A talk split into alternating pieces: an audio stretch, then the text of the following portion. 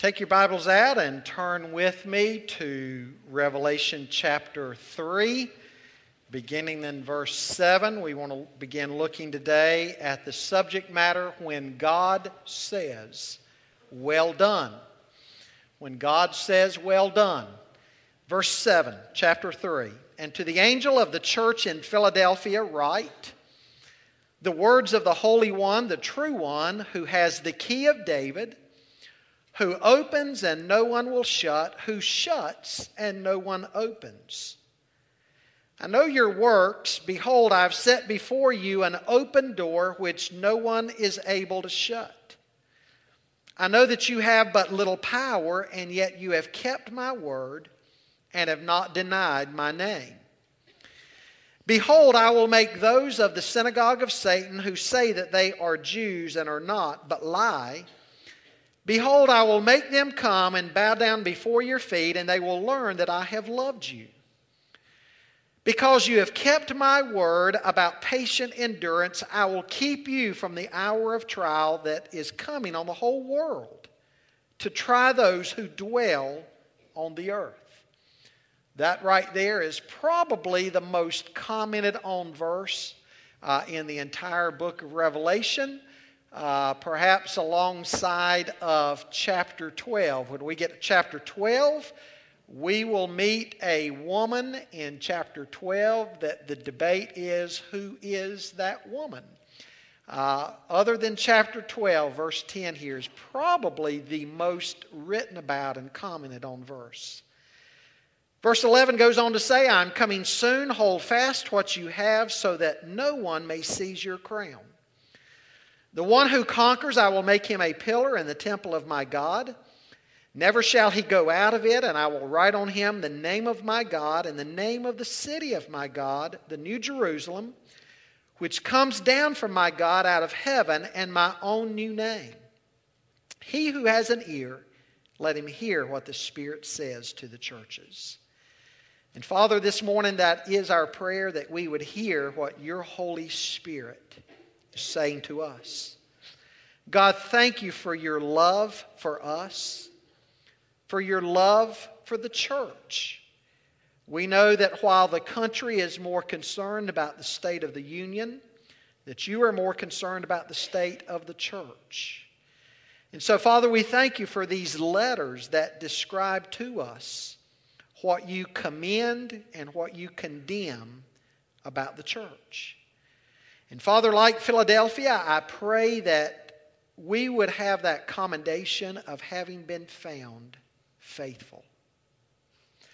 Lord, I pray for that one in the congregation this morning who perhaps in the past has joined a church, but they've never been joined to Christ. They can never think of a time in their life that they have been born again, that they have been reconciled to a holy God sensed that peace and joy, that, that wonderful sense of redemption and reconciliation, whereby they were made a new creation in Christ. The old things passed away, and all things became new in their life. Father, if they've not had that experience, I pray that this hour your Spirit would speak to their heart that that might be their experience today. And God, those of us who have had that experience, that our hearts would be assured, that we would sense that confirmation in our walk with you, and that there would be a renewed sense of dedication to you and your purposes. Father, you have left us in this world for a purpose. May we be about that purpose. We pray in Jesus' name. Amen. Paul, writing to the Colossians in Colossians chapter 1, said that he had been praying for that congregation. And one of the prayers he said that he made for them is that he prayed that they would please God in all respects. Well, beloved, that ought to be one of our ambitions in life that we would please God in all respects. And I think that's one of the main reasons why the Holy Spirit has seen fit to give us these letters in Revelation 2 and 3. That we might know what God commends in a church, and that likewise we might know what God condemns in a church. Now, so far, we've seen from the letter of the church to Ephesus that a church must maintain its first love for the Lord Jesus Christ. And looking at the second church, the church at Smyrna, we saw that they were a small and suffering congregation, and yet they had remained true. And so, what a wonderful example they were.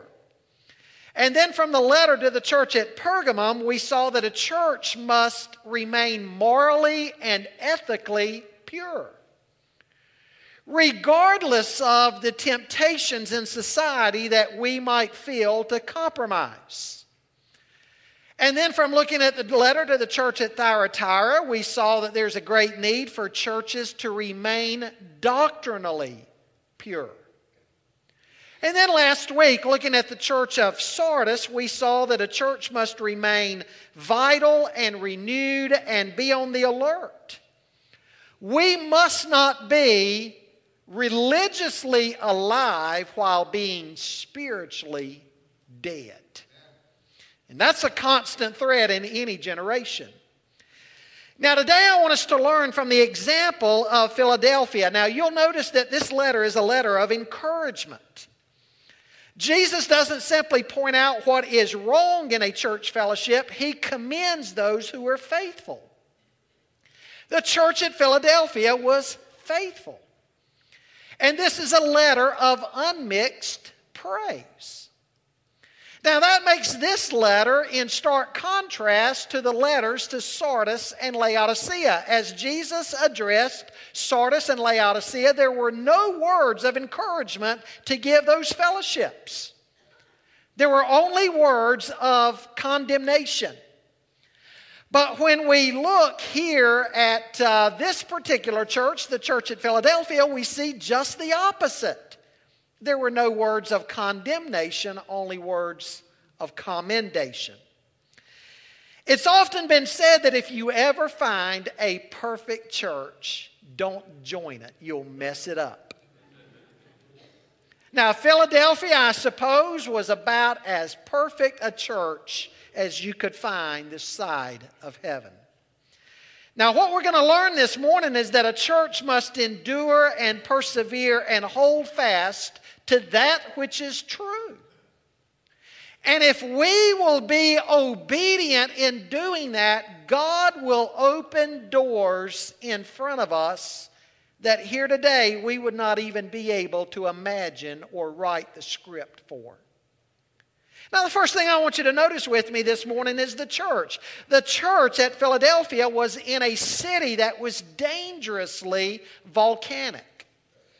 The Greek geographer and philosopher and historian by the name of Strabo called Philadelphia a city full of earthquakes.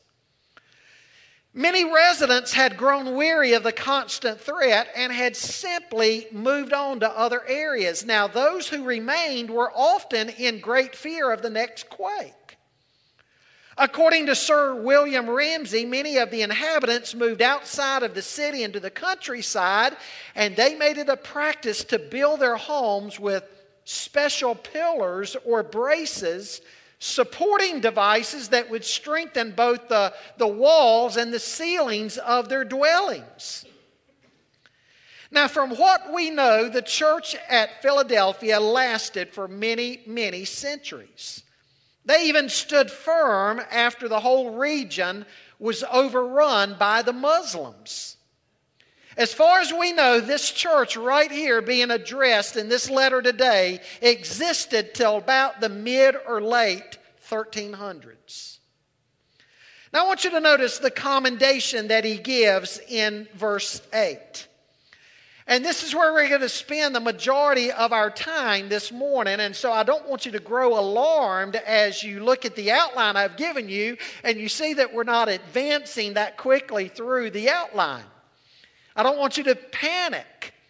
Because we're going to be under this point for the majority of time this morning. The commendation, Jesus says there in verse 8, I know your works. Behold, I've set before you an open door which no one is able to shut. And I know that you have but a little power, and yet you have kept my word and have not denied my name.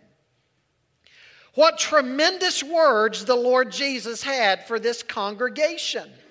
Again, there is no word of condemnation, only commendation. Now, I want you to notice as he encourages this fellowship, he pulls out three specific things to encourage them with regards to. He says, first of all, you have a little power. Secondly, you've kept my word. And thirdly, you have not denied my name. Let's look at those one at a time. First of all, you have a little power. Now, I want us to think about this commendation for a minute this morning. Here was a church that scholars believe was probably small in number and not particularly wealthy. And yet they were faithful with what they had been given. Sardis, on the other hand, that we looked at last week, was big and rich, and yet they were not good stewards with what they'd been blessed with. The world says that to be great, you need to be rich and big and powerful, and you need to have more than the next guy. It can be kind of discouraging to even read some of the literature and in church growth strategies today because it seems like in much of that literature, one of the goals is to be big and powerful. Now, it's been refreshing, I think, in recent years to see a, a renewed interest in church health. And you're reading a lot more about church health now in church growth literature. And I think that's a good change because a healthy church ought to grow as a healthy church is committed to the work of the Lord. But in the world, we think of things being big and powerful, and that's what grabs our attention and admiration. But in the church, what we need is godliness. Godliness. Our motive must be to be right with God and have God in everything that we do, that in all ways God is at the center of our lives and our ministries, and we desire His honor and His blessings. John MacArthur has an excellent little book out on America, which serves as a great analogy to what we're talking about here concerning the church. Now, again, in his book, he's talking about America, but you can, you can lay the church alongside of what he writes about. What he does in that book, he takes James chapter 4 and he talks about how God draws near to a people. What are the conditions for God to draw near to a people?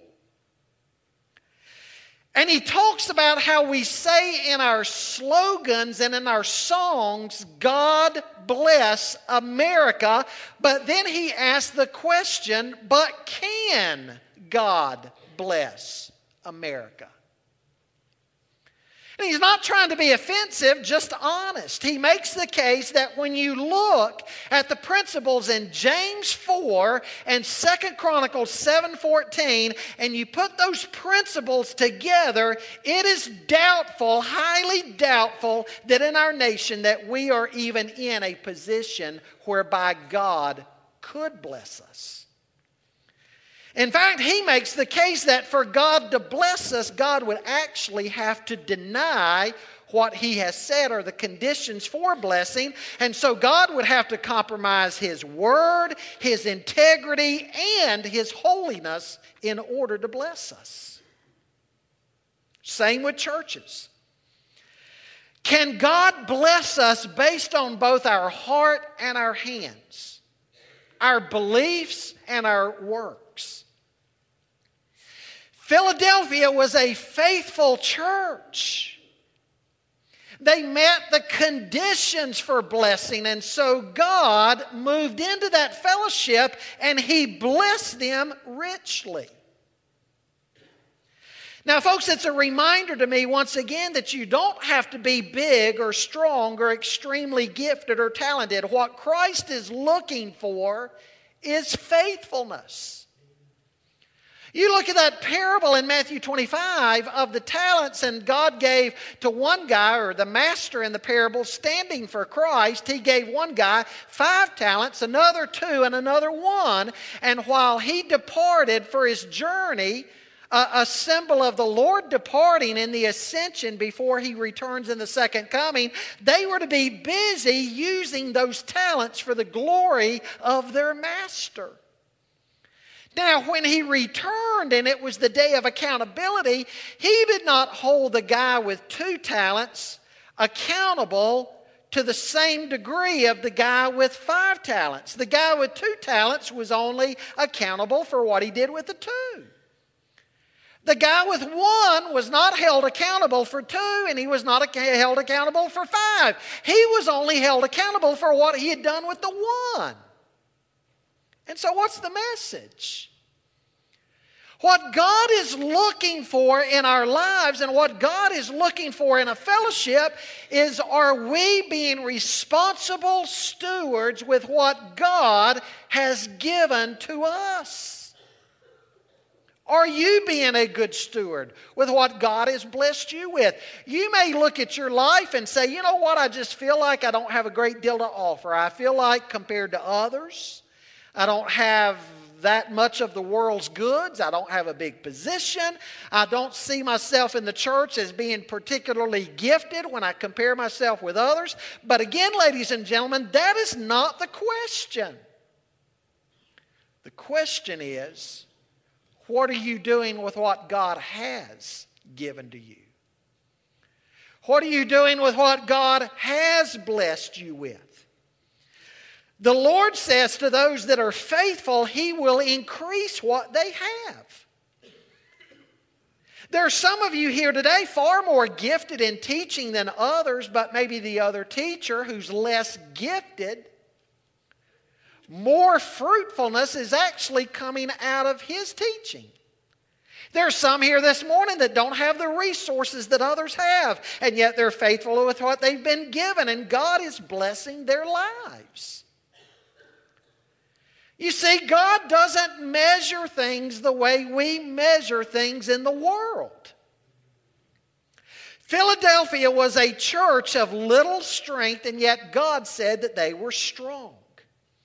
The commendation of the Lord was probably very different from what the world would have said about them. The world would have looked at the church at Philadelphia and seen a weak church by worldly standards, and yet His strength is made perfect in our weakness.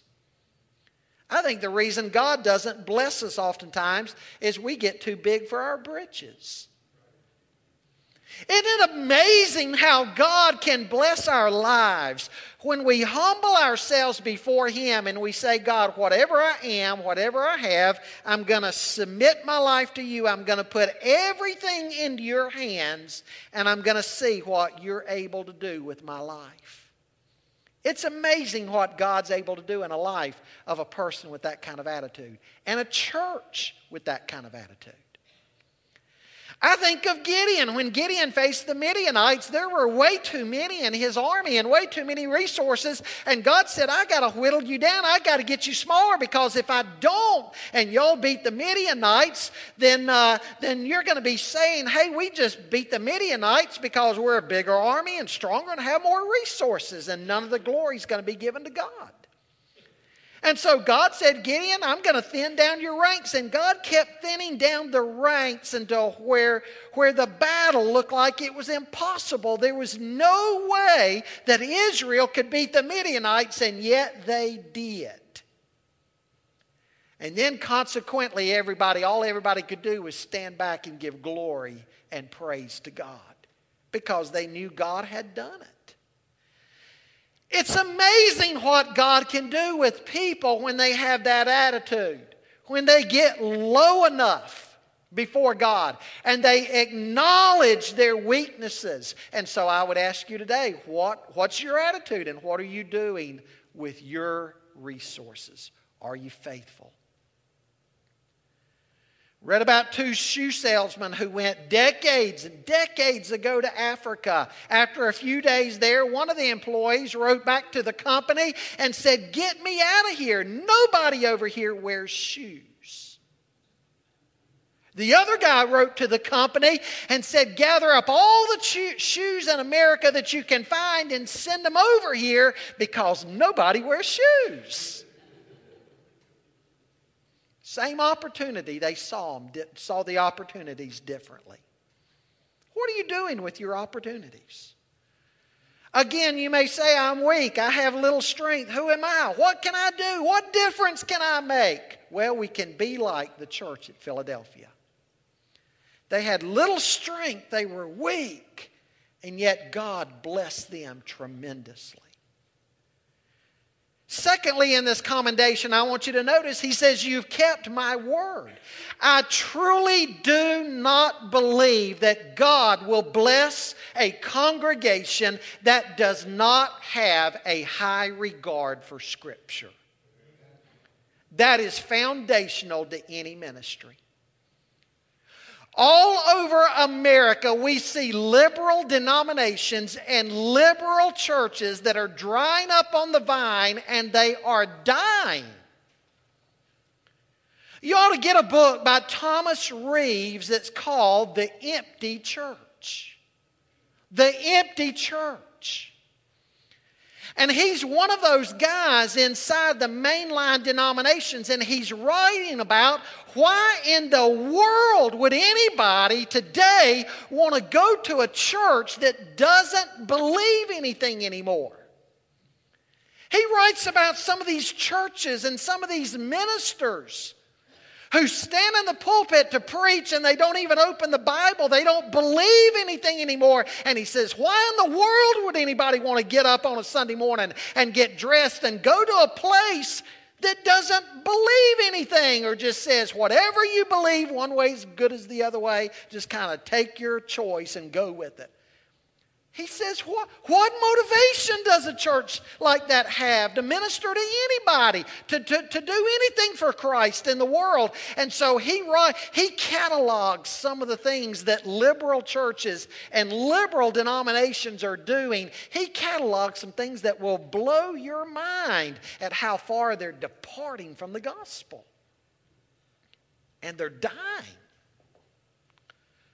Again, I do not believe God will bless a fellowship that does not have a high regard for Scripture. At Philadelphia, they had a high regard for the Word of God. He says, You've kept my word. They had obeyed the word of God. Folks, obedience is what God is after. They both had the word and kept the word at Philadelphia. Have you ever stopped to think about the privilege you and I have of holding a Bible in our hands? It's God's love letter to us, and it's God's instruction manual. God said to Joshua in Joshua 1, imagine being in Joshua's shoes. I mean, Joshua had to fill the shoes of Moses. What an awesome task. And yet God said to, Mo, uh, God said to Joshua, Joshua, I'm going to be with you just like I was with Moses, but here's what you've got to do. In chapter 1, he said, this book of the law shall not depart out of your mouth, but you need to meditate in it day and night so that you might be careful to do according to all that is written in it. He goes on to say there, for then you will make your way prosperous and then you will have good success. Joshua, it's the Word of God that you've got to build your life and ministry on. And that's what we've got to do. And that's what they were doing at Philadelphia. And God said to the church at Philadelphia, Well done, you have kept my word. They were doers of the word. Sir Leonard Wood once visited the King of France, and the king was so pleased with him that he invited him to dinner the next day. Sir Leonard went to the palace and the king met him in one of the halls. He said, Why, Sir Leonard, I didn't expect to see you. How is it that you're here? And Sir Leonard replied, Did your majesty not invite me to dinner with you today? And the king replied, Yes, but you didn't answer my invitation. It was then that Sir Leonard Wood wisely said, A king's invitation is never simply to be answered, but only to be obeyed. That was the attitude at Philadelphia to the Word of God. It was not to be compromised, it was not to be negotiated, it was simply to be obeyed. And Jesus said that when we obey His commandments, we show our love. And He went on to say that He would reveal Himself to the one who obeyed His command. Maybe God never speaks to you in a fresh way anymore in your Christian life because you've not even obeyed what He's told you in His love letter. If you've not already, if your life is, is not in some sense a passion to obey what God's told you in His love letter, why should God work in our life in any kind of fresh way. We need to think about that.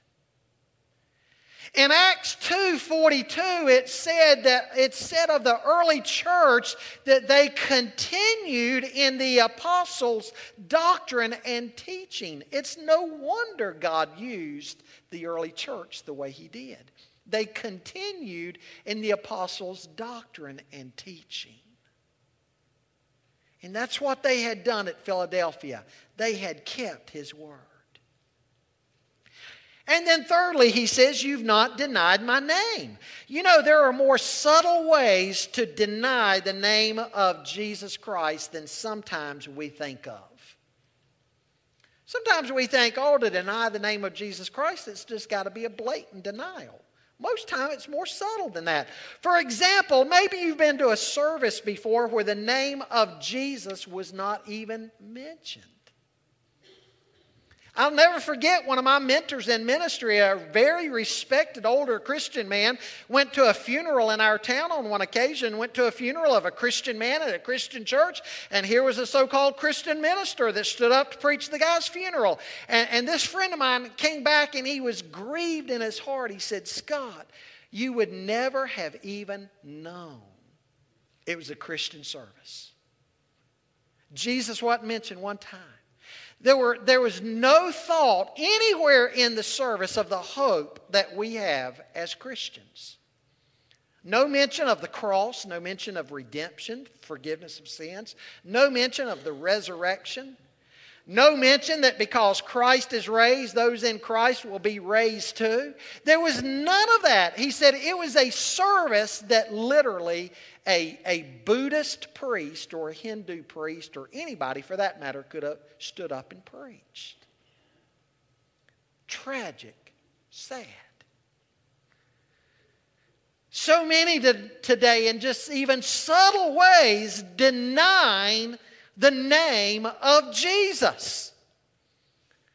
Folks, I, I, mean, I think about one obvious thing. In our prayers, in public prayers, when we get done with our prayers, what do we say? In Jesus' name. Amen. Why are people so bashful about using the name of Jesus? Jesus said, If I be lifted up, I will draw all men unto myself. We need to exalt the name of Jesus Christ. The apostle said in Acts 4:12, "There is no other name given uh, under heaven among men by which we must be saved, the name of Jesus." Jesus said uh, in the Gospels, he said, "If you confess me before men, I will confess you before my Father who is in heaven, but if you deny me before men, then I will deny you before my Father who is in heaven." At Philadelphia, they had not denied Jesus. Look at the promise that he speaks of concerning that. he tells them in verse 8, I've put before you an open door. Have, have you ever noticed how God blesses those who are faithful with what they have? Again, that parable in Matthew 25. Uh, the master said, Take the one talent from the one to whom it was given and give it to him who has five. What? Take the talent from the guy who only had one and give it to the guy who had five? That doesn't seem fair but yet it is fair. Because the guy with one wasn't faithful with the one. The guy with five was faithful with five. And so the master said, Take the, take the talent, the one talent from the guy with just one, and give it to the guy that I know will use it faithfully. Have you ever stopped to think how some believers or some churches, it, it's like God is just showering blessing upon blessing upon blessing upon some fellowships, and they just seem to have so much, while others have so few. Could it be this principle right here being worked out? If we want God to shower us with more blessings, then we've got to be good stewards and we've got to be faithful with what God has already given us. Why should we want more if we're not even using what we've got faithfully, right? Some people just sit around, they dream about what they don't have, and they're ignoring what they do have. They're dreaming, they're dreaming about, oh, I could do this for the Lord, or I could do that if I if I only had this gift or this capability or or this resource. Man, I'd do this or that. You know what you would do if you had more? You would do with more exactly what you're doing with what you have. And in some cases, maybe, just maybe something to think about, maybe that's sometimes why God doesn't bless us with more because, again, in some way we might be squandering in our life what we have. I've known people sit around just moan and complain about what wasn't coming their way what they didn't have. This, this principle works in the world too. I'll, I'll never forget, I told you before about going through high school and college. For a number of years, uh, I was an employee with, uh, with Harris Teeter. Great company to work for. Uh, and, and, there being an employee with, with Harris Teeter, uh, there was this guy that I worked alongside of. He was a lousy worker. And I'm, this guy was probably 30. I, here I was probably 17, 18, 19. This guy was a lousy worker, and he would always bellyache because it'd come promotion time or raise time. And he'd always complain, they're not doing more for me. They're not giving me the raise I want or the promotion I want. And finally, I got so sick and tired of it. I mean, I really got my belly full of hearing this guy gripe and complain all the time. I said, David, you are a lousy worker. You're lazy. You got a bad attitude about this place. You got a bad attitude about everything. You've got the sorriest work ethic. I said, maybe if you'd work a little bit, they'd recognize that and give you a raise or a promotion. He said, I'm not going to work harder until they give me the promotion and the raise first. I said, Well, David, in that case, you'll probably go no further. I left and went away to college, and I would assume, unless David changed in his attitude and work ethic, he probably has gone no further in life. Be faithful with what you have. And God said, God said to Philadelphia, You're faithful with what I, I've given you. And my promise is that I'm going to enlarge your tent, I'm going to enlarge your opportunities. You want a bigger Sunday school class? I tell you what, prepare for those two people just like you would prepare if you had 200 people in that class. Whatever you do, do it with all your heart and see what God does. I think of Paul. Here, Paul was a man, and, and, just read about the life of Paul in the book of Acts. God would maybe close one door to Paul in one location, but he never closed one door without opening a door somewhere else. Why? Because Paul was always faithful to go and do exactly what God called him to do. And so, you know what God continued to do in the life of the Apostle Paul? He just kept opening doors all over the place for Paul. Because again, Paul was obedient. I want to challenge you to try that in your own spiritual life. Ask God to help you be faithful and, and a true witness in your circles of influence. Begin to pray for the people around you. Be a missionary to the people around you. Every chance you get to impact somebody for Christ, do so. Don't just sit around and think, man, I, you know what, I'd, I'd love to go to South America sometime on a mission trip or Africa. I'd, boy, if I went to a place like that, I, boy, I'd, I'd be so faithful at soul winning. Start right here at home. Be a soul winner. Be faithful right here. And again, God will open doors. God will open doors. He says here that He's the one who has the keys that can lock and unlock doors.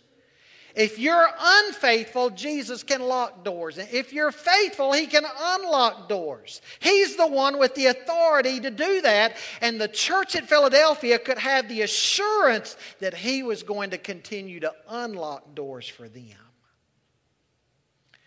And then I want you to notice in verse 10, He gives them a great promise also keep that he's going to keep them. I'm not going to comment much here because in later messages we'll talk more about this verse. But depending on what your stand in eschatology is, is how you're going to interpret this verse. When he says he's going to keep them from the hour of trial about to come upon the whole earth. If you're a pre trib, premillennial person, you believe what this means is God is going to rapture the church out of here before tribulation breaks out on the earth. That's my position, and I hope I'm right. If you believe the church is going to go through the tribulation, then, then you would interpret the preposition in this verse, because see, it can be interpreted either way. You would interpret the, the preposition as meaning that God is not going to take you out, but He's going to protect you from within that trial and trouble and tribulation. That as you go through all the suffering that's coming upon the earth and all the wrath that's being poured out on the earth, God's going to protect you in the midst of it the way He protected Israel when they were in Egypt and God poured the plagues out on Egypt, and yet the Israelites didn't experience those plagues. Still viable way, very good way to interpret this verse. Again, just depends on whichever way, what, what your eschatology is. But right now, for the sake of the message this morning, I just want you to see what the promise is. The promise is, regardless of which camp you fall down into, what's the promise? Protection. Either way, God's people will have ultimate protection. And don't miss that big promise. Now, thirdly, the challenge. Look at verse 11. In verse 11, he says, I'm coming soon. Hold fast what you have so that no one may seize your crown. Folks, what does the Lord say to a group of people that have been faithful? To all the other churches there, there was words of correction. They needed to repent and they needed to get something right that was wrong. They needed to make a change in some area. Again, either morally or ethically or theologically, they needed to make some kind of urgent change. But again, to Philadelphia, the words a word of commendation. The Lord saying, Well done. So, what does he challenge a church where he says, Well done? What's he challenge them to continue to do for the future? He simply challenges them to hold fast what they have. Isn't that appropriate? That, that word is so very appropriate. He goes on to warn them that they need to hold fast what they have so that nobody can take their crown. There's all sorts of schemes that the devil will use to knock the faithful off course to get them to lose their testimony and get them to lose their reward. Now, when he speaks of not letting somebody take their crown, he's not saying they're going to lose their salvation. He's saying they'll lose their reward. He's warning them against letting anybody steal their reward. It's just like what Paul said to the Galatians. Somebody had cut in on them. He said, You started well, but you were running the race well. And then here came these Judaizers. These Judaizers were preaching a message of the law that Jesus wasn't enough, that you needed to add the law and circumcision to Jesus. Paul came preaching Jesus. The Judaizers came in and added all these other things to Jesus. And, and, and Paul is saying you were running your race so well, and it's like you allowed somebody to cut in on you and knock you off course. What he's saying to Philadelphia don't let that happen. It can happen in a Christian's life. Things can happen in a Christian's life the loss of a loved one, the loss of a spouse, marital problems, a child's waywardness and rebellion, a financial loss, a bankruptcy. Believers can allow things to cut in on them and knock them off course. And he's saying, don't let that happen. Keep your eyes on Jesus. Hold fast to what you have till I come. On one occasion, Jesus said to Simon Peter, Simon, Simon, Satan has asked permission to sift you like wheat, but I've prayed for you. And when you've returned, strengthen the brethren. You see what Satan meant for evil, God used for good. There's no trial you go through. There's no person you encounter that is worth causing you to lose your reward. Press on. Second challenge rides piggyback with that one persevere. I think it bears repeating again that God's not only just concerned with a good start, but a good finish. In fact, in the Bible, the Bible talks about one of the surest signs of salvation a genuine walk with God, a, a genuine salvation experience. One of the highlights of a genuine salvation experience is that a person will continue in the faith. Somebody who drops by the wayside might be an indication that they were never even truly born again to begin with persevere. And then finally, in closing, one other promise he gives at this point in the narrative. In verse 12, he makes a promise to them, a wonderful promise to them that was so unique to the people there at Philadelphia. He said, I will make you a pillar in the temple of my God. Remember what I said at the beginning of the message? About earthquakes.